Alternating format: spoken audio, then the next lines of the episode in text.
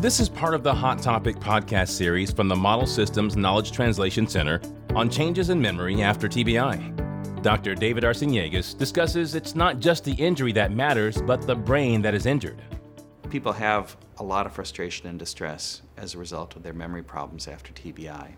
At least one source of that frustration and distress is the constant comparison of how they're doing to how they think they ought to be doing one of the important points for us to help people with brain injuries and their families understand is that each of their stories will be unique. People do have very different experiences of memory problems after injury, one to the next. Some of that has to do with the fact that no injury is the same, even though the details may sound very similar.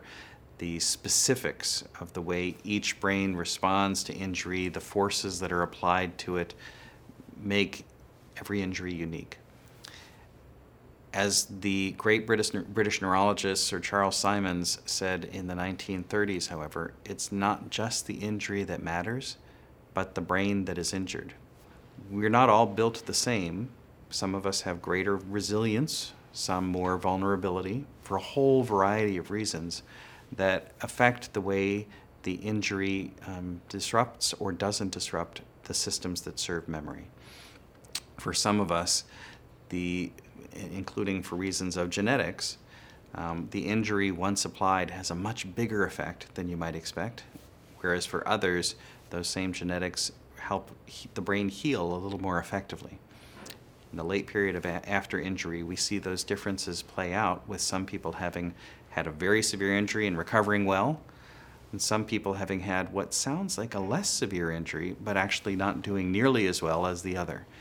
Um, it's, an, it's a really interesting area of brain injury research right now, trying to figure out all of those things that either help us heal effectively, to be resilient, or that make us more vulnerable to having problems after injury. We don't know all the details yet, but I think even as, again, our, our forefathers in this field knew, these are important things for us to be considering and to make to make sure that we teach the people who have injuries that it is a different story for each of us.